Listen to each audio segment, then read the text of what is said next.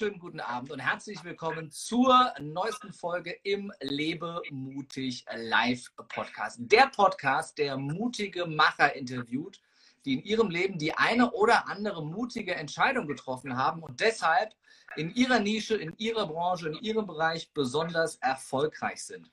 Unser heutiges Thema heißt äh, Kinderrechte und wie du es schaffst, gerade in Zeiten von Corona, bei all den teilweise wahnwitzig anmutenden Maßnahmen, deine Familie, deine Kinder zu schützen und ja, deine Rechte durchzusetzen. Ich freue mich riesig auf meinen heutigen Gast und Gesprächspartner.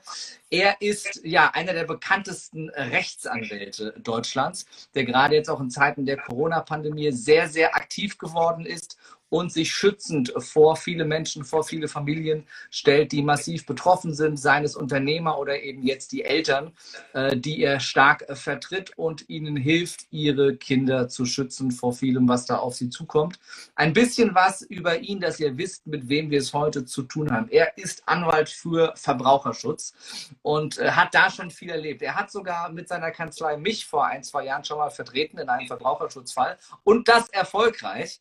Ähm, äh, das, das, war noch bevor wir uns persönlich äh, kennengelernt haben. Und seine Kanzlei gibt es, wenn die Webseite stimmt, seit 17 Jahren die Kanzlei Mingers und Kreuzer, die er mit äh, gegründet hat. Und ähm, er hat ein Buch geschrieben, das nennt sich das David-Konzept und das beschreibt so ein bisschen seine Arbeitsweise, nämlich oftmals bist du ja als, als Verbraucher, als der, der klagt, der David, der gegen einen übermächtigen Goliath kämpft. Genauso wie es auch jetzt wieder der Fall ist, wenn sich Eltern versuchen, gegen, gegen äh, staatliche Maßnahmen zu wehren. Und äh, das hat er sich äh, auf die Fahne geschrieben und zu seinem Spezialgebiet gemacht, nämlich als David den Goliath zu besiegen. Von daher könnte kaum ein besserer der Gesprächspartner sein als der Rechtsanwalt, Speaker und erfolgreiche Autor Markus Mingers. Ich begrüße dich. Ei, ei, ei, ei, ei, ei. Vielen Dank für diese Blumen. Also dem muss ich jetzt erstmal gerecht werden.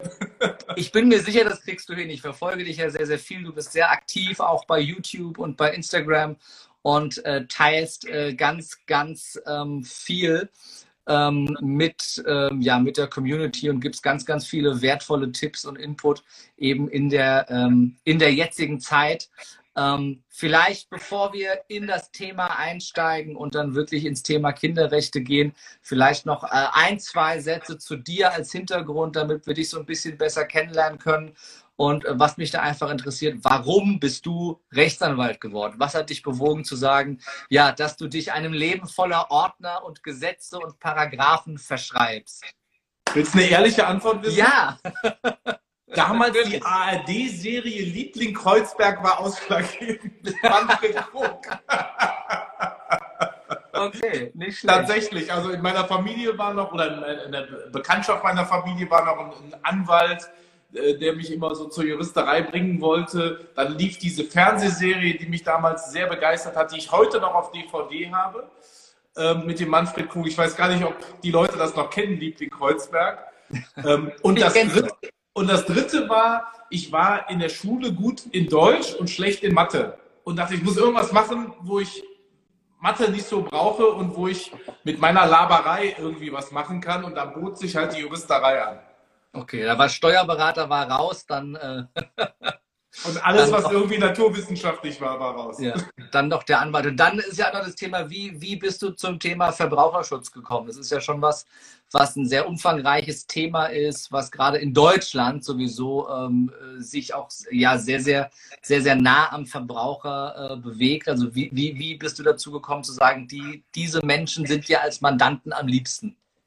Ähm, also ich würde lügen, wenn ich jetzt sage, das war eine reine Herzenssache und schon immer ideologisch überzeugt. Nee, war nicht so. Ich habe erst als Wirtschaftsanwalt angefangen und habe tatsächlich auch Großkonzerne vertreten, hatte sehr wenig Mandanten, habe da die andere Seite kennengelernt, habe da auch die Abhängigkeiten kennengelernt, die fressen dich von morgens bis abends auf. Mhm. Ähm, ich war halt auch immer, ich, ich begreife mich eher als Unternehmer als als Anwalt. Ich habe eher also die Identität der Unternehmer und weniger als mhm. der, der typische Anwalt ähm, und ähm, wollte mich unternehmerisch von, von, von, von diesem Zielpublikum lösen ähm, und bin dann irgendwann auf den Bereich Widerruf Immobiliendarlehen gestoßen ähm, und habe den so kennengelernt und habe dann gemerkt, dass man eben auf der anderen Seite auch gutes Geld verdienen kann, dass mhm. man da auch noch skalierbare Geschäftsmodelle hat, wenig abhängig ist von einem Mandanten.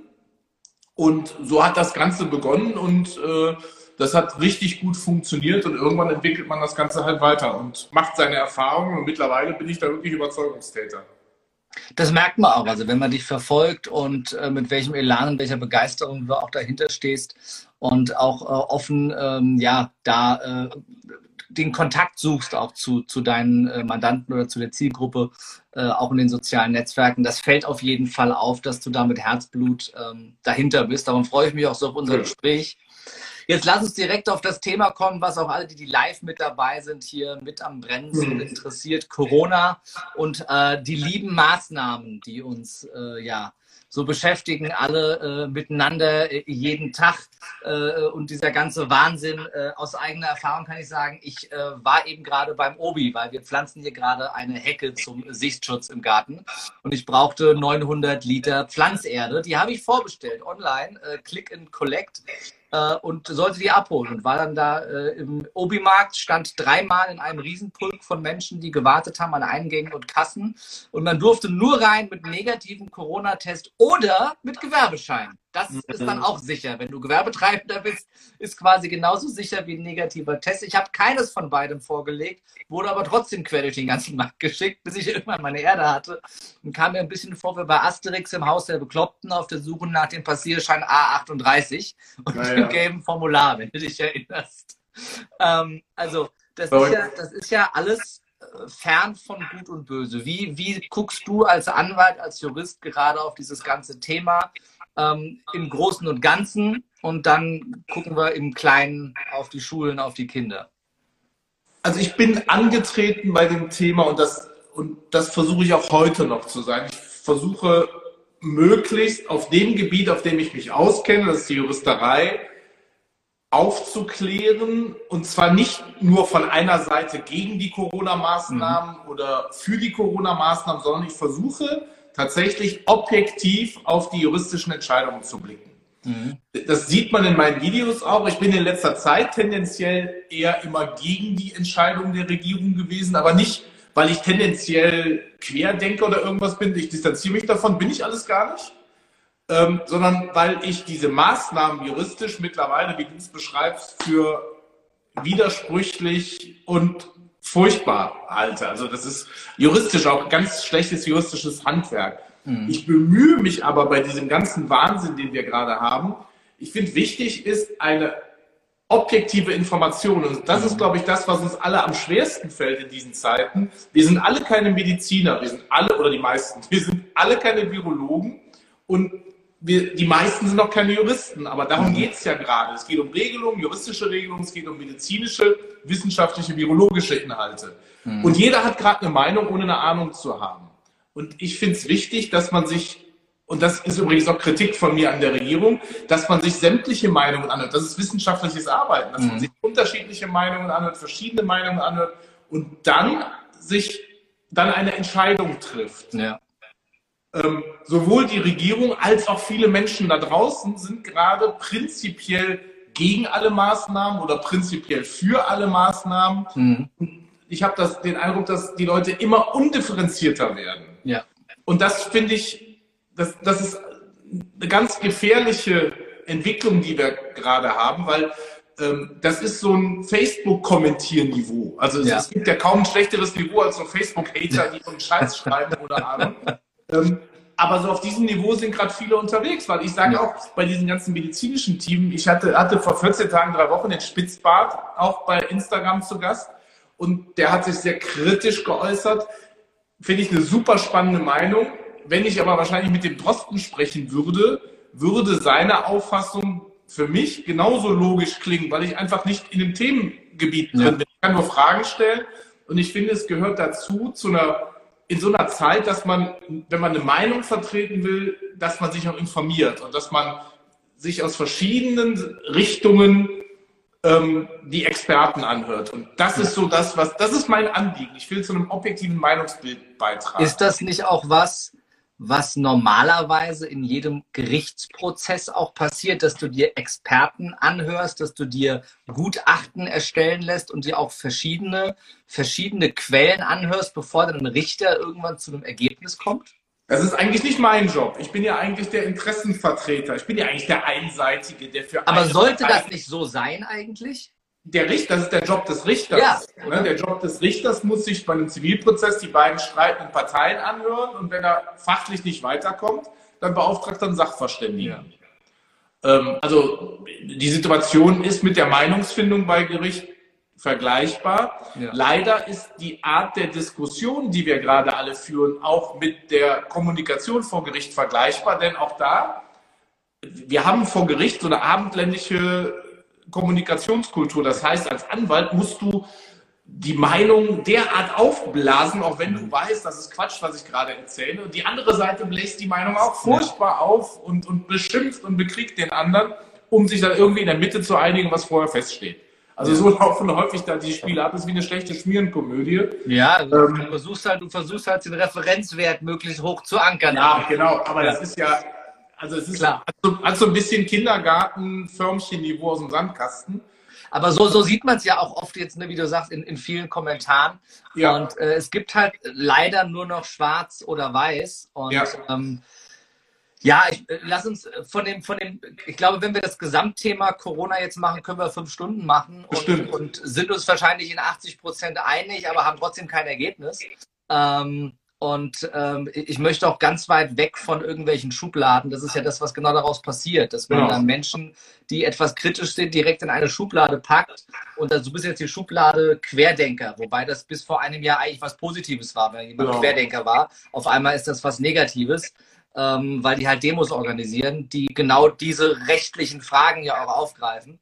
Ähm, und dann wird man auf einmal dann zum Rechten und zum was auch immer und alles wird in Schubladen gepackt, um bloß gar nicht in die Argumentation rein zu müssen. Äh, label ich lieber irgendwas. Hat man jetzt schön bei den Schauspielern gemerkt, bei den 50. Äh, passt einem nicht, kleben wir ein Label, Label drauf und versuchen sie mundtot zu machen das ist halt das, was, was unschönerweise gerade passiert. Aber auch da, Kieran, da, da, kann ich jetzt hier so ein bisschen aus dem Nähkästchen plaudern. Ja. Dafür ist da so ein, so ein Gespräch auch da.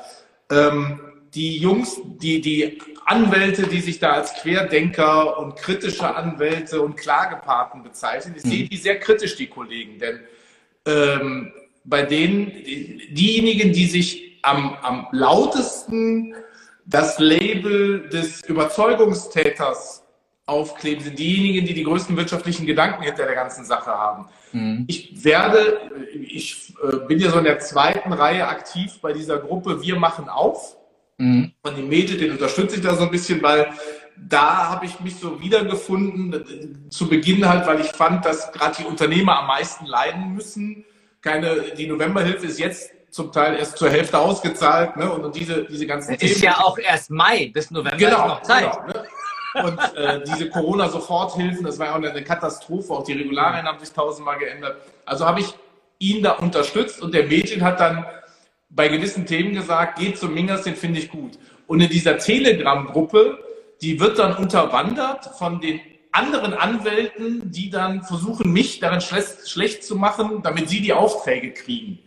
Ähm, also so ein Niveau hat das Ganze. Ja. Ähm, also das ist, kann ich echt nur mit dem Kopf schütteln. Das, das Zweite das ist, was, was, mir generell, was mir generell auffällt im letzten Jahr, dass selbst bei, bei denjenigen, die ähm, grundlegend die Maßnahmen kritisch sehen, selbst dann wieder äh, diejenigen meinen, aber die sind falsch und die Querdenker sind falsch und die sind nicht richtig und irgendwie, irgendwie ist es dann doch wieder ganz viel Ego gesteuert und jeder versucht Total. sich zu positionieren und ist dann der, der bessere Widerständler und der richtige Widerständler und die anderen sind falsche und das habe ich von vornherein immer abgelesen. Freunde, das ist doch, wir sind doch eh schon gespalten. Wir müssen in der Spaltung noch weiter spalten. Am Ende wollen wir doch alle irgendwo, irgendwo was Gutes. Ich meine, dass Menschen auch in der Zeit versuchen zu überleben, ist auch verständlich. Ich will Aber, auch Geld ähm, verdienen. Also, ne, ich habe ja, mittlerweile ja. fast 100 Mitarbeiter, die muss ich auch bezahlen. Richtig. Ähm, natürlich muss ich Geld verdienen, aber die Frage ist ja immer, wie ich Geld verdiene und mit, mit welchen Werten letztendlich. Also der Markt ist ja groß genug. Ja da muss ich ja nicht Telegram-Gruppen unterwandern und Leute schlecht machen und diffamieren. Ähm, nee, also, wobei, wobei ich das auch, also ich kenne einige von den Kollegen, ähm, die mich auch in, in, in ein paar ähm, AGG-Fällen, also wenn es um eine Diskriminierung wegen kein Maske tragen, trotz Attest irgendwo rausgeflogen, äh, da vertreten haben und das lief pro bono alles ähm, und äh, auch viele andere, die da ähm, Hilfe bekommen haben. Ich glaube, das ist ja auch ein Riesenpulk von 200 Anwälten mittlerweile. Da gibt es auch gute und schlechte wahrscheinlich. Stimmt, ne? also, ich glaube, da, da äh, im, im, Endeffekt, glaube ich, ist am Ende immer ganz gut zu wissen, bild dir eine eigene Meinung, hör auf deinen Bauch und ähm, ja, äh, arbeite mit den Menschen, wo du ein gutes Gefühl dabei hast, wo du dich identifizieren kannst mit deren Werten in allen Bereichen, auch wenn du einen Anwalt suchst. Ja? Absolut, ähm, absolut. Wogegen ich mich halt wehre bei dem Thema ist diese zum Teil bewusste, überzogene Fehlinformation, mhm. um die Leute dann noch schärfer zu machen. Ja. Ähm, und das ist gerade, also da, da muss das Geldverdienen noch mal ein Stück zurück stehen. Und dieses, Definitiv, absolut. Der, der Dirk also Kräuter sagt geistige Brandstiftung. Ja. Ähm, und das ist natürlich bei diesen Corona-Themen extrem einfach, die Definitiv. Leute anzuzünden. Wenn man da noch in die Überziehung geht, nur damit mehr Leute einen mandatieren und irgendwo gegen vorgehen, ja. was aber von Anfang an sinnlos ist, irgendwelche Sammelklagen in den USA oder sowas organisiert gegen 800 Euro Vorschuss, das halte ich einfach, also da, da hätte ich keinen Bock drauf. Ja. Also will ich kein Geld verdienen. Du, das, das, äh, mit dem Thema habe ich mich jetzt gar nicht auseinandergesetzt. Ich glaube, letzten Endes ähm, ist es hier wichtig, wie bei allem anderen, hol dir verschiedene, diverse Quellen und bild dir deine eigene Meinung. Weil dann kannst du, dann kann, dann kann sie jeder auch, dann kann sie jeder auch vertreten. Und gerade, ne, es ist ja oftmals auch Panikmache in die andere Richtung, ne, die man ja, ja. was ist überzogene, dass dann Menschen mit oh, oh Gott und ähm, ich mache jetzt bewusst den übertriebenen, Bill Gates will uns alle chippen und was passiert. Ja Ne, du, musst, du musst dein Haus in einem Faradayischen Käfig absichern, äh, damit du gegen die Alienstrahlung abgeschirmt bist. Ich übertreibe jetzt bewusst, um es wirklich anschaulich darzustellen. Ähm, man kann ja auch genauso in die andere Richtung Angst machen. Ich glaube, dass es eine Differenzierung gibt zwischen einer vernünftigen Aufklärung und zu sagen, schau mal hin, was gerade passiert.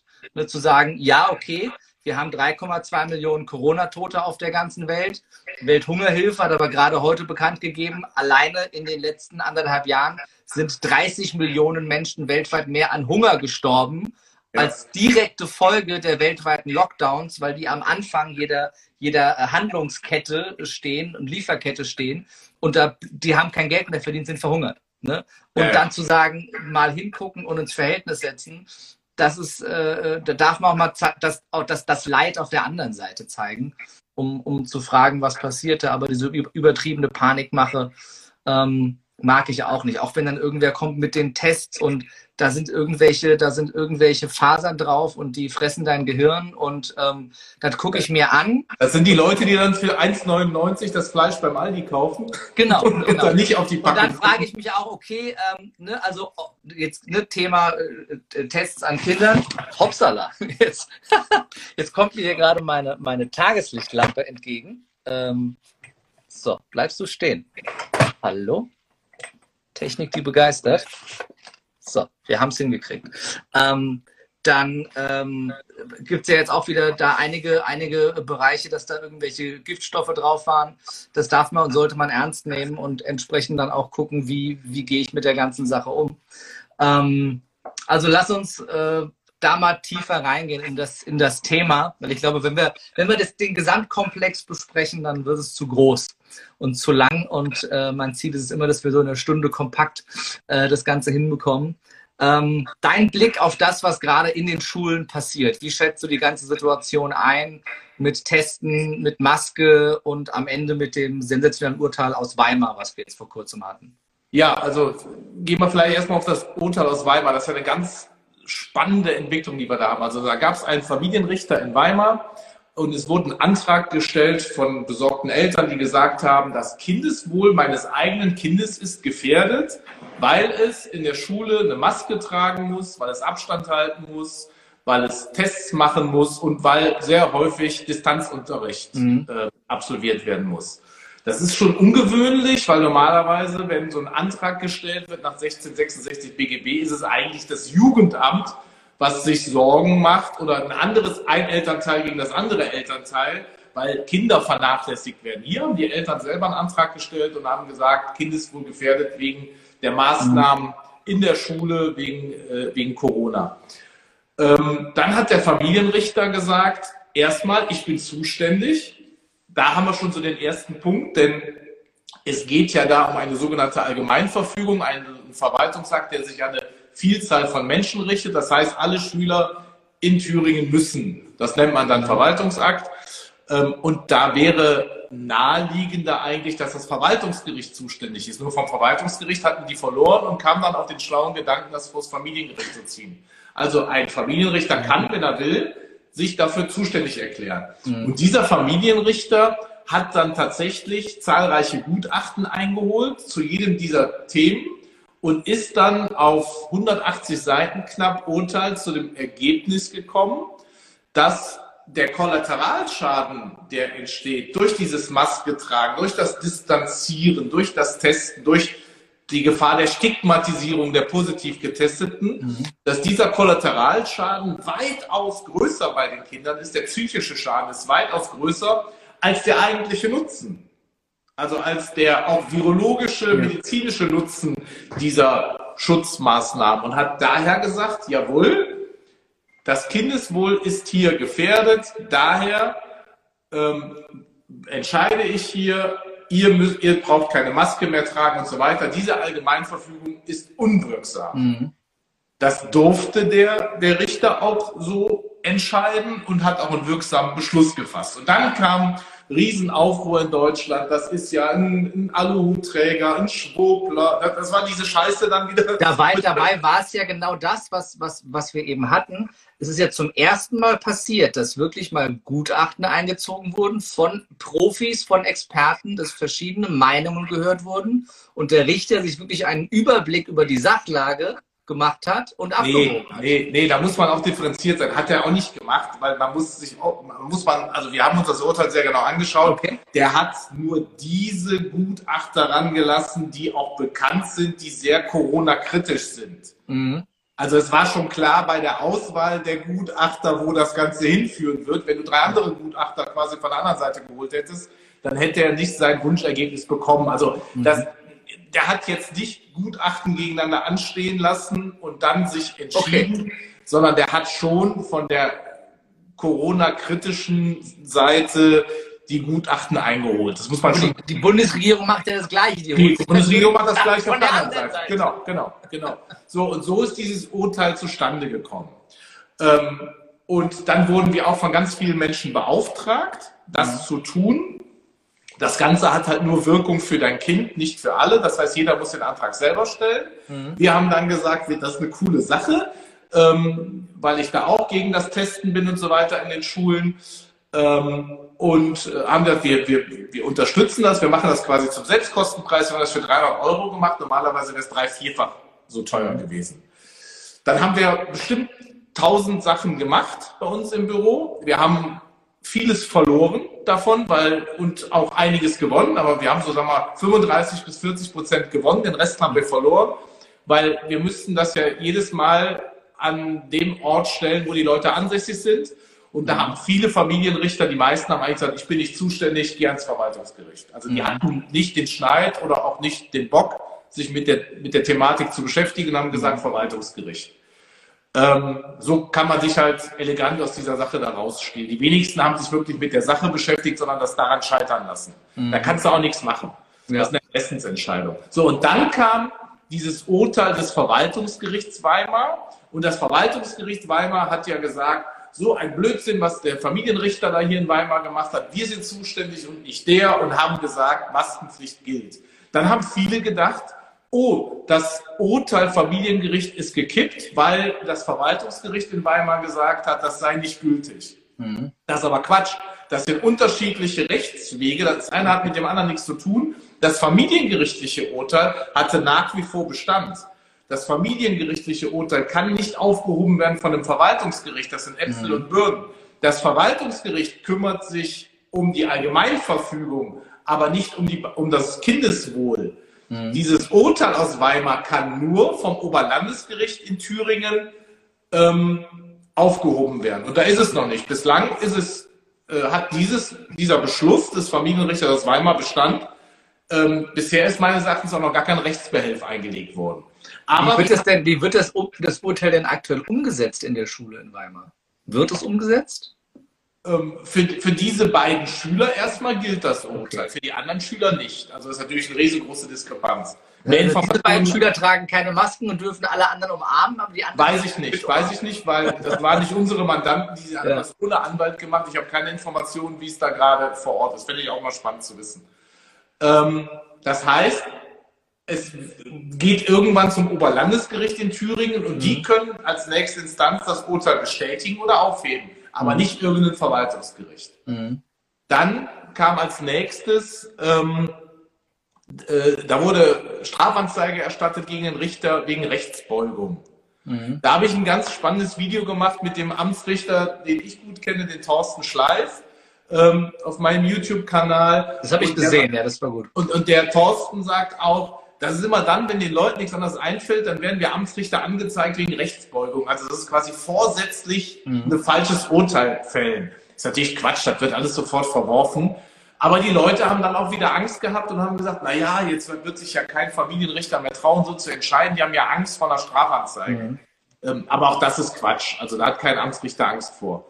Dann die nächste Eskalationsstufe war, dann hat ein Familienrichter in Leipzig so einen Kostenfestschätzungsbeschluss gefällt und dann stand, ich glaube, bei Reitschuster, der muss 20, ich weiß nicht gar nicht mehr wie viel, 20.000 Euro Gerichtskosten zahlen. Auch das war von, von Reitschuster eine totale Fehlinformation. Das stimmt einfach nicht, was sie da geschrieben haben, keine Ahnung. Also, erstmal war es so, dass, und da hat der Amtsrichter wirklich einen Fehler gemacht, der hat den Streitwert festgesetzt auf 1,5 Millionen Euro, weil die Antragsteller den Antrag für alle Kinder in der Schule gestellt haben. Der hat dann 4000 mhm. mal 350 oder sowas genommen. 350 mhm. Kinder mal 4000 Euro. 1,5 Millionen. Das geht gar nicht, weil im Familiengericht bei diesen Beschlüssen ist der Streitwert oder der Verfahrenswert auf 500.000 Euro gedeckt. Mhm. Davon eine 0,5 äh, äh, Geschäftsgebühr, äh, Gerichtskosten, Gerichtsgebühr sind rund 1700 Euro und nicht 20.000 Euro. Mhm. Das heißt, der Richter hat tatsächlich einen Fehler gemacht ähm, der, hat den, der hat den Wert zu hoch angesetzt, aber die tatsächlichen Kosten sind 1700 Euro. Mhm. Der Richter sagt aber auch in seinem Beschluss, er kann gar nicht für alle entscheiden, er ist unzuständig, setzt aber den Streitwert so hoch. Also die Entscheidung ist angreifbar in dem Streitwertbeschluss, aber die Berechnung bei Reitschuster war völlig überzogen. Die Empörung war groß und alle hatten Angst, dass sie jetzt 20.000 Euro Kosten tragen müssen. Mhm. Also es war auch so, ne, falsche Entscheidung plus falsche Informationen noch hinten raus aus, aus Nichtwissen. Ähm, und da sind die Leute jetzt wieder zurückgeschreckt und alle haben gerade Angst und sagen, oh, darf ich noch den Antrag stellen für mein Kind? Ich muss ja 20.000 Euro zahlen und außerdem ist das Urteil ja gekippt. Das ist mhm. einfach falsch. Also das Urteil aus Weimar hat nach wie vor Bestand und man muss auch keine 20.000 Euro bezahlen. Also das, ist ja schon mal, das, das ist ja schon mal Tacheles, das finde ich super. Genau dass man mal, weil es ist ja auch extrem schwer, in den klassischen Medien findet man eh nichts darüber und muss sich ja dann immer selber die Meinung irgendwie zusammenfriemeln aus verschiedenen genau, genau. Dann da mal äh, eine verbindliche Aussage zu kriegen, ist ja auch schon mal äh, mega. Ja. Also das Urteil hat Bestand ähm, und ihr seid auch doch fleißig dabei, da zu klagen. Genau, genau. Also wir machen es halt für ein kleines Geld. Der Gunnar Kaiser ist auf mich zugetreten, das ist so ein Schriftsteller aus Köln, der hat auch so eine große Telegram-Gruppe. Für seine Leute, die ihm folgen, sponsert er das sogar für sozial schwache Familien. Also das ist echt ein Hammer. Ähm, und also wir, wir machen es halt für 300 Euro pro Antrag, also wirklich zum, zum Selbstkostenpreis, sodass die Leute da ihren Antrag stellen können. Ich sage aber auch dazu, das ist quasi wie beim Fußball, beim Auswärtsspiel, wo du das Hinspiel auch schon 1-0 verloren hast. Also mhm. das geht nicht durch wie geschnitten Brot, aber man hat zumindest eine Chance, dass man was erreichen kann. Ja. Also das, das muss man auch so, so deutlich sagen. Wenn dann, wenn dann was erreicht wird, sind dann diese Kinder dauerhaft von Test und Maske befreit oder wie, wie ja, solange, das dann rechtlich genau, aus? Solange das Urteil bestandskräftig ist, ja. Mhm. Das, äh, was kann diese Bestandskräftigkeit dieses Urteils wieder kippen, theoretisch? Wenn, äh, wenn, wenn in die nächste Instanz gegangen wird mhm. und das Oberlandesgericht als nächste Instanz dann dieses Urteil aufheben sollte. Ist das schon mal passiert irgendwo? Noch nicht. Das erste wäre dann in Weimar. Mhm. Ähm, aber das dauert immer wochenlang, bis dann erstmal überhaupt äh, Rechtsmittel eingelegt wird und bis dann eine Entscheidung kommt. Da werden wir wahrscheinlich acht bis zwölf Wochen weiter sein, mindestens. Mhm. Bevor ich jetzt gleich mal in die, äh, in die Fragen reingucke, da haben wir einige.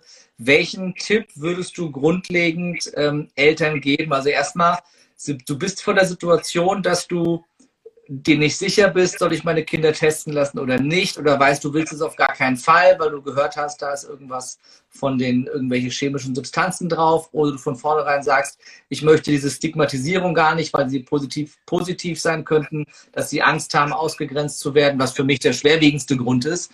Dieser, dieser, dieser Pauschalverdacht über jeden gesunden Menschen äh, zu stülpen, er könnte ja potenziell äh, nicht mehr gesund, sondern symptomlos erkrankt sein.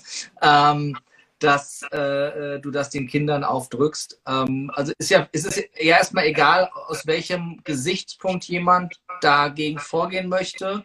Wie empfiehlst du diesen Eltern vorzugehen? Erstmal auch von der Kommunikation mit der Schule und dann eben auch, um das Ganze rechtlich anzugehen. Wie, wie wäre da deiner Meinung nach der beste, die beste Vorgehensweise? Also die, da habe ich zwei Rollen, zwei Hüte auf. Mhm. Der eine Hut ist der des Anwalts, wo ich sage, das würde ich denen offiziell mitteilen, denn die Lehrer sind ja auch froh, wenn sie diese Tests selbst nicht durchführen müssen. Mhm. Siehe mein Video von heute wieder mit dem Thorsten Schleif. Wenn du so einem Kind, wenn das nicht so ein Lolli-Test ist, sondern du musst einem Kind wirklich da den, äh, äh, das Ding ja. in die Nase stecken und das geht schief, dann bist du dran wegen Körperverletzung als ja. Lehrer oder als Aufsichtskraft. Ja. Also macht ja auch keiner gerne. Das heißt, so unliebsam wird das den Lehrern gar nicht sein. Mhm. Ähm, das heißt, ich würde den Lehrern dann offiziell mitteilen, ich habe den Antrag gestellt. Ja. Solange, solange der Antrag nicht durch ist, unterliegt das Kind dieser Verpflichtung. Also da muss man Maske tragen und testen lassen und das ist auch eine Schulpflicht. Also wenn man das Kind aus der Schule lässt, ist das eine Ordnungswidrigkeit. Und das kann sein, dass das Jugendamt irgendwann ähm, kommt, wenn man der Schulpflicht nicht genügt. Ich weiß nicht, ob das in Corona-Zeiten wirklich dann so umgesetzt wird gerade, aber erstmal juristisch ist es so. Also da muss man vorsichtig sein. Mhm. Meine zweite Rolle da ist die des Vaters, weil ich habe auch schulpflichtige Kinder. Und ich bin letztens bei einem Interview total gehatet worden, weil ich gesagt habe, dass meine Kinder in der Schule Maske tragen und sich auch testen lassen, weil ich kann ja nicht für meine juristische Überzeugung meine Kinder ins Feld schicken. Meine Kinder fühlen, die sagen, ich finde es okay für mich, eine Maske zu tragen und ich mache dann auch mit dem Test. Das machen alle anderen auch und dann mache ich das auch. Ich möchte nicht hier als Einziger aus der Klasse keine Maske tragen und ich möchte auch nicht mich verweigern beim Test. Ich fühle mich unwohl. So, und dann geht mir das Wohl meiner Kinder vor. Mhm. Das, das heißt, das muss auch jedes Elternteil für sich entscheiden, ob das Kind vielleicht auch den Kampf der Eltern ausfechten will. Ja. Also das, ist so. Das ist was, ganz, ist was ganz Wichtiges, was du sagst, wo ich auch viele Gespräche hatte. Gerade, ich sag mal, ich weiß nicht, wie alt sind deine Kinder? Also die Schulpflichtigen, die eine ist äh, sieben, die andere mhm. ist zwölf. Also einmal zweite Klasse und einmal achte Klasse. Ja, ich glaube, gerade bei einer Zwölfjährigen, die ist ja schon, also die hat ja einen ganz eigenen Kopf. Ne? Das ist ja hier schon, schon äh, ähm, äh, präpubertär schon pubertär, keine Ahnung, wie früh das heute wie? losgeht. Und wie? Und wie, ja. ähm, ich glaube, das ist auch ganz wichtig, dass das Gespräch hatte ich auch mit vielen zu sagen, wenn, wenn dein Kind in einem Alter ist, dass es wirklich selbst für sich diese Entscheidung trifft und treffen kann, so 12, 13, 16, dann, dann äh, ne, wie gesagt, schicke ich jetzt mein Kind für meine Überzeugung ins Feld oder lasse ich das Kind die eigenen Erfahrungen machen und die Entscheidung bis zu einem gewissen Punkt selbst treffen. Bei einer Siebenjährigen, also jetzt meine, meine ganz persönliche Meinung wäre schon wieder, kann das ein siebenjähriges Kind wirklich selber entscheiden oder ist es halt ganz viel Gruppenzwang und dann dieses nur nicht ausgegrenzt werden, zu sagen, ich mache es halt mit, weil es alle machen. Ja, aber die, die, die macht das mit der Maske. Mhm. Und die hatte damit bisher auch nie, nie Schwierigkeiten. Und ähm, also ich, ich, möchte meine Kinder ja nicht für meine Zwecke dann anhalten. Also ja. und, und wenn das Kind sich wohler fühlt, da mitzumachen, weil die anderen das auch machen, dann möchte ich da nicht quasi so als väterliches Dekret mich dann darüber hinwegsetzen, weil das ist ja auch schon was, was, was Persönlichkeit des Kindes angeht. Ja. Aber das muss ja jeder für sich selbst entscheiden. Auf, Auf jeden Fall. Ich glaube, ich glaube, das ist ein schwieriger Punkt, weil da auch zu, Absolut. Also ich glaube, es ist auch für viele Eltern, die in deiner Situation und zu sagen, womit schade ich meinem Kind mehr, wenn ich es aus dem Umfeld rausziehe, um es vor den Folgen der Maske und des Testens und, und diesem ganzen Wahnsinn zu schützen? Oder schütze ich es mehr, indem ich es isoliere, da rausziehe, Distanzunterricht in Kauf nehme und mein Kind sein Umfeld nicht hat? Ähm, ich glaube, das ist ein ganz, ganz schwieriger Punkt und ich glaube, dass, also auch da, wo ich nicht wüsste, was, womit schütze ich mein Kind am Ende mehr, ähm, das, das muss wahrscheinlich jedes Elternteil selber entscheiden und ich habe für alle, also für beide Seiten Verständnis insofern man sich kritisch damit auseinandersetzt. Ja? ja. Äh, was ich nicht verstehe, ist das völlig unkritisch äh, äh, über sich ergehen zu lassen, zu sagen, ja, wird schon, äh, wird schon vorbeigehen. Am besten setzt zwei Masken auf oder drei ja. Masken, damit ja, es wirklich sicher hält. Dann, also, ne, also, also wenn dann wir diskutieren das auch bei uns zu Hause. Bitte? Also wir, wir, wir diskutieren das auch offen bei uns zu Hause und das finde ich ist auch der richtige Weg. Und nur weil ich halt beruflich einen anderen Weg gehe und vielleicht auch persönlich vertrete, muss ich es nicht bei meinen Kindern so als, als, als, als, als Vorbild für alle umsetzen. Also das, das mache ich nicht. Da sind mir meine ja. Kinder und das Wohl meiner Kinder wichtiger. Jetzt, ähm, du hast es schon angesprochen, eben ähm, Schulpflicht, Testpflicht. Ähm, gibt es rein rechtlich, also wenn ich jetzt sage, das Testen ist ein körperlicher Eingriff, äh, kann ich ein Kind dazu zwingen gegen den Willen der Eltern? Ist es wirklich, ist es dann wirklich eine Verletzung der Schulpflicht, wenn ich sage, ich möchte nicht, dass mein Kind diesen körperlichen Eingriff macht? Ja, das ist genau der Graubereich. Das ist mhm. genau der Graubereich. Der Staat hat in der Allgemeinverfügung diese Testpflicht angeordnet. Ähm, und das ist ein körperlicher Eingriff, aber der gerechtfertigt ist durch die Notwendigkeit. Mhm. Ähm, Stichwort Volksgesundheit.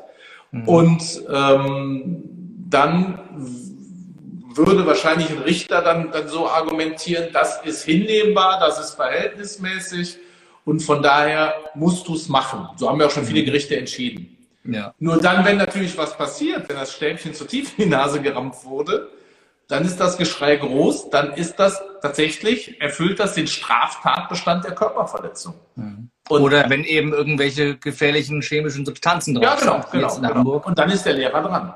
Ja. Und die, die Schule natürlich auch als, als Behörde. Ja. Aber kann ich, also äh, im Endeffekt, ne, ich sag mal, nur vor Gerichten auch vorher sehe, du kennst das Sprichwort besser als ich. Aber wenn ich jetzt, also, ne, wenn ich jetzt ein schulpflichtiges Kind hätte, ich würde mein Kind nicht testen lassen ähm, und sagen, nee, gibt es nicht. Ähm, dann äh, und ich bekomme dann Ärger mit dem Jugendamt deshalb, weil sie sagen, dein Kind ist aber schulpflichtig. Auf der anderen Seite gibt es aber Kinder, die sich verletzt haben. Auf der anderen Seite gibt es Kinder, die Folgen von irgendwelchen chemischen Substanzen hatten. Ähm, und ist es ja meine Aufgabe als Erziehungsberechtigter, mein Kind zu schützen vor genau so etwas, wenn, wenn Rechtsprechung oder Anordnungen, Verfügungen auf Bundes- oder Landesebene den gesunden Menschenverstand schon lange verlassen haben. Wie, also was, was, was, was würdest du jetzt als, als, als Vater Markus Mingers da anderen mitgeben, wie sie sich verhalten sollten, die da in dem, in dem Zwiespalt gerade hängen? Ich, also als, als Vater äh, diskutiere ich diese Dinge mit meinen Kindern aus. Mhm. Und gerade die Siebenjährige hat gesagt, nee Papa, ich will das machen, meine Freundinnen machen das und ich mache das, ich finde das nicht schlimm. Mhm. Und dann muss ich sagen, da äh, sage ich als Vater, dann, dann, dann soll sie es halt machen. Mhm.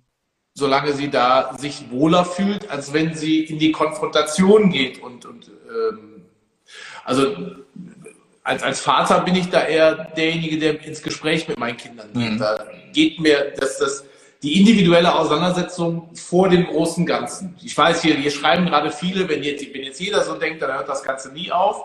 Ja. Das weiß ich, aber da muss ich ehrlich sagen, da ist mir das Bedürfnis meiner Kinder näher.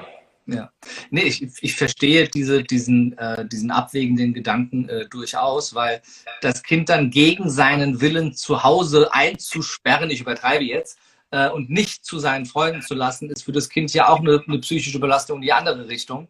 Von daher äh, ist es schon eine Frage, das, das, ne, das Gespräch zu suchen, das abzuwägen, genau. ist, glaube ich, sehr, sehr wichtig. Jetzt von der rechtlichen Belange siehst du eine realistische Gefahr für Eltern, die ganz klar sagen, ich lasse mein Kind nicht testen, darum darf das Kind nicht in die Schule, dass das Jugendamt dann auf den Plan kommt und sagt, äh, wir stellen hier ein Sorgerecht äh, in Frage, ob ihr für euer Kind vernünftig sorgen könnt und ob wir euch das Kind wegnehmen. Also ganz klar nein. Also ich, ich kann nicht ausschließen, dass irgendein durchgedrehtes Jugendamt irgendwo mhm. tatsächlich mal auf die Idee kommt, da äh, an, an Eltern anzutreten, die, die ihr Kind aus der Schule lassen. Ähm, aber wir haben jetzt auch selbst schon mehrere Urteile erstritten, die ja genau das sagen. Und damit mhm. ist es ja zumindest schlüssig und vertretbar. Ja. Man kann ja zumindest dieser Meinung sein. Ja. Äh, und das ist auch wissenschaftlich fundiert vertretbar. Ähm, von daher, also da bin ich mir hundertprozentig sicher, da lege ich meine Hand ins Feuer, kann da kein Jugendamt der Welt irgendwelche Repressalien ähm, das ist ja schon mal ganz, dieser Begründung ich glaube auch beruhigend für ganz, ganz viele Eltern, die dabei sind. Das heißt, wenn dann mal irgendein übermotivierter äh, äh, Jugendamt-Mitarbeiter, der ganz großer Fan der Corona-Maßnahmen ist, meint, ähm, da Druck aufzubauen, da auch gerne mal dagegenhalten und sich auch rechtlich vertreten. Absolut, absolut. Also da würde ich auf jeden Fall Vollgas gegen geben. Ja. Das, das Quatsch. Also ähm, äh, wenn, dann, dann sind das meistens Fälle in der Praxis, wo schon eine Menge anderes passiert ist. Ja. Das äh, darf man ja auch nie in, in, Betracht ziehen, wenn das Jugendamt so weit geht und sagt, sie will das Kind wegnehmen, dann, dann war, waren die ja meistens vorher schon mal wegen was anderem da. Nicht immer, Absolut. aber ganz oft. Das wird ja. dann ja bei solch überdramatisierten Fällen in der Öffentlichkeit auch gerne mal unterschlagen, dass das Jugendamt halt schon ein paar Mal wegen häuslicher Gewalt vielleicht da war. Oder Zum Beispiel oder wegen anderer Dinge. Also ähm, äh, nochmal, nicht immer, aber äh, auch da darf man immer differenziert gucken und sollte nicht jeder Panikmache direkt folgen ähm, sondern für sich mit seinen Kindern gemeinsam da die beste Entscheidung treffen. Ähm, und wenn äh, du rechtliche Hilfe willst, eben auf Basis des Urteils in Weimar, ich habe auch schon in meiner Story mehrfach Werbung dafür gemacht, ihr bietet das an für pauschal 300 Euro, vertretet ihr die Menschen, was ein, ein Spottpreis ist, äh, das ist gar keine Frage zu dem, was da normalerweise aufgerufen werden würde. Also kann ich wirklich aus eigener Erfahrung äh, die Kanzlei äh, empfehlen. Ne? Ich würde niemanden hier in den Podcast holen, den ich nicht auch empfehle. Und ich habe auch selber schon mit deiner Kanzlei gearbeitet und deine Mitarbeiter haben da eine ganz großartige Arbeit gemacht. Ähm, von daher kann ich es aus eigener Erfahrung auch äh, empfehlen. Thema Kinderrechte, was, was an mich rangetragen wurde, jetzt schon mehrfach von Abiturienten und Abiturientinnen. Es war, war glaube ich, drei Mädels, die äh, mir sagten, ich bin ähm, von der Maskenpflicht befreit, weil ich kann sie aus gesundheitlichen Gründen nicht tragen. Und mir wird jetzt deshalb meine Abiturprüfung verwehrt. Ich darf mein Abitur nicht machen. Das fällt mir alles aus dem Gesicht, wenn ich das ja. höre, weil sie sagt, sie dürfen nicht das Schulgebäude betreten, obwohl sie einen Attest haben. Und dementsprechend können sie nicht an den Prüfungsvorbereitungen, an den Prüfungen zum Abitur teilnehmen und es wird denen versagt. Also da würde ich auf jeden Fall sofort, sofort gegen vorgehen mit einer einstweiligen Verfügung, weil gerade heutzutage gibt es immer mildere Mittel. Also ähm, da könnte man einen extra Klassenraum bereitstellen, ähm, da müssen halt die, die, die Gegebenheiten geschaffen werden. Ja. Da könnte man die Prüfungen digital abnehmen. Auch mhm. das geht heutzutage. Also da gibt es ganz viele alternativen Möglichkeiten, bevor man die Kinder vom Abitur ausschließt. Also da würde ich sofort gegen vorgehen. Wie ist es generell, wenn, wenn Schüler aufgrund ähm, eines, eines gültigen Attestes, dass sie keine Maske tragen können, vom Präsenzunterricht ausgeschlossen werden? Wie bewertest du das rechtlich? Das habe ich jetzt schon, also hundert Male bestimmt schon gehört, ja. selbst geschrieben bekommen. Ja, die, also das Thema ist ja, dass man sagt, durch die Maske wird man selbst und werden andere geschützt. Mhm. Ähm, ob das jetzt medizinisch tatsächlich so ist oder nicht, ich habe es bis heute nicht verstanden, wie jetzt das Ergebnis ist. Es ist auch nichts wirklich schlüssig an, an Argumentationen, aber wenn diejenigen, die, also Asthmatiker zum Beispiel sind, keine Maske tragen können, besteht ja zumindest noch die Gefahr für die anderen Mitschüler.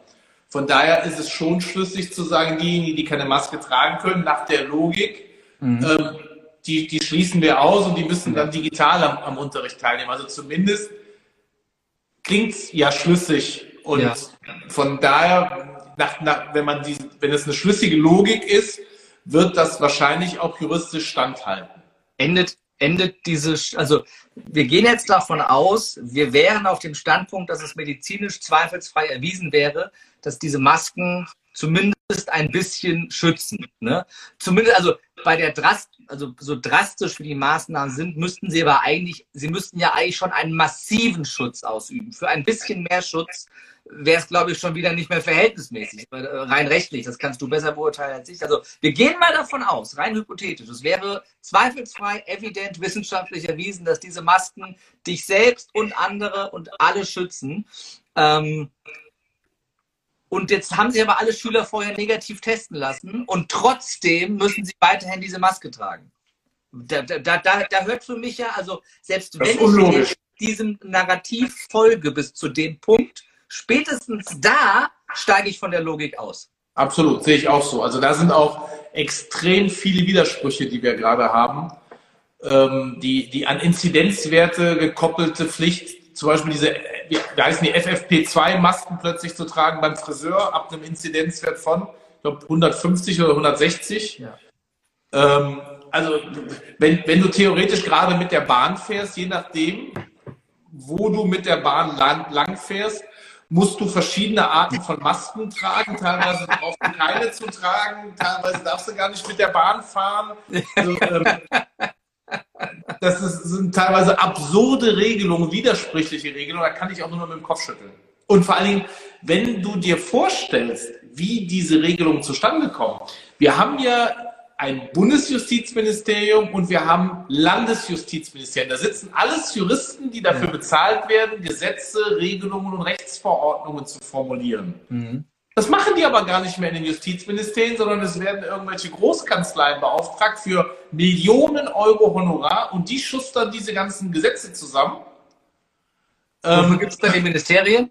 Ja, ähm, frage ich mich auch. Und dann haben wir diese Corona-Schutzverordnungen, wo wir einfache kleine Juristen, wie wir es sind, wir sitzen nicht in irgendeinem Bundesjustizministerium, ähm, da sind Rechtschreibfehler drin, da sind orthografische Fehler drin, ähm, da, äh, da, da sind Widersprüche drin, das ist juristisch katastrophales Handwerk, was da gerade gemacht wird. Und so entstehen diese ganzen Widersprüche. Also es ist ähm, kaum, also als, als Jurist gerade wirklich gruselig. Gruselig. Mhm.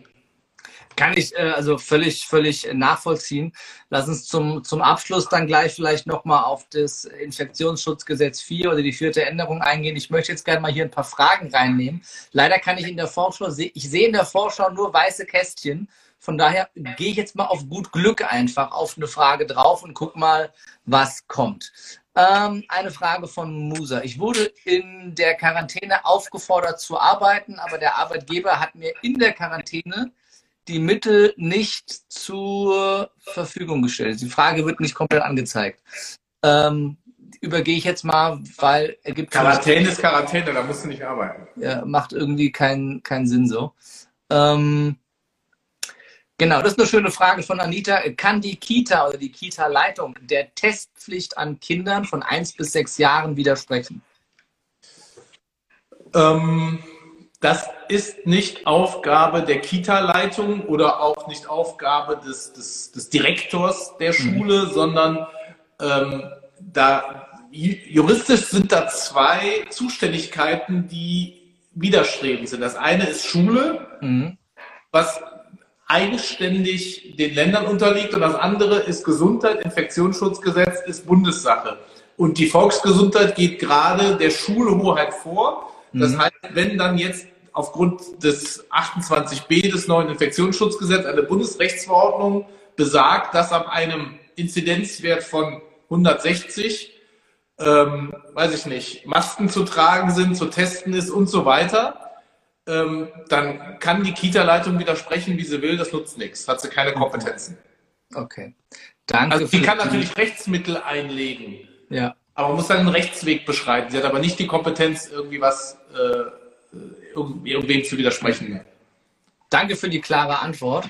Frage von Jonja. Wieso sind in NRW die Gerichte so schwierig in Bezug auf Testpflicht und Masken? Tja, also die Gerichte in ganz Deutschland sind schwierig und entscheidend völlig volatil. Mhm. Ähm, in NRW ist richtig, da sitze ich ja auch. Ähm, Da wird tendenziell sehr regierungsfreundlich entschieden. Warum das ist, kann ich aber nicht sagen. Also habe ich auch jetzt keine Vermutung. Aber die, also tendenziell, die, also sagen wir mal, 75 bis 80 Prozent der Gerichte ähm, weist die Anträge von Leuten, die gegen irgendwas sind, ab. Das ähm, war eine eindeutige Antwort. Ähm, danke dir. Äh, auch eine Frage hier von Anne, die recht spannend ist, grenzt an das an, was wir eben hatten. Was ist, wenn das Kind sich selbst in der Schule weigert, den Test zu machen, weil es Angst hat, nicht will oder, oder, oder?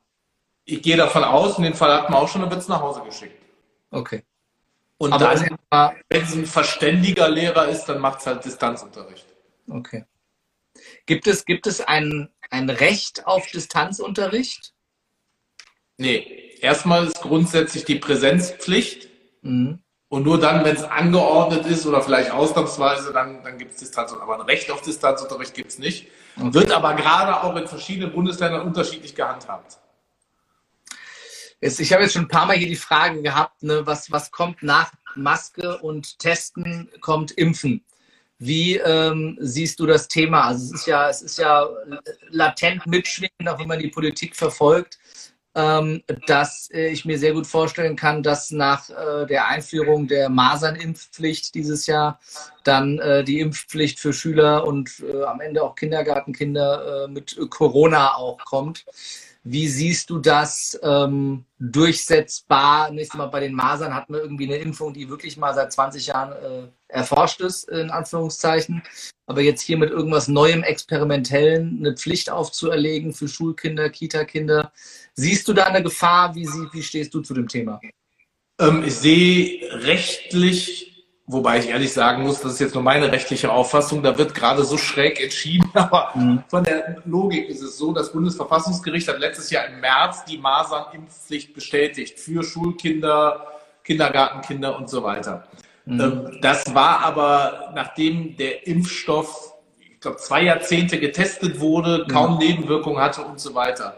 Also wir haben jetzt bei dem Corona-Stoff schon so viel Diskussionen. Mal ist AstraZeneca schädlich nur für Senioren, mal gar nicht mehr für Senioren, mal ist er mhm. schädlich für Kinder. Also da, da, sind ja so viele Diskussionen auch um Nebenwirkungen und es ist so eine kurze Testphase gewesen, dass ich mir in den nächsten Jahren keine Impfpflicht vorstellen kann. Weil genau das war auch der Argumentationsstrang des Bundesverfassungsgerichts bei der Masernimpfpflicht. Und da würde man sich völlig widersprechen, wenn man ja. eine Impfpflicht einführen würde ich glaube, das beruhigt auch den einen oder anderen. Äh, danke dir für die Einschätzung.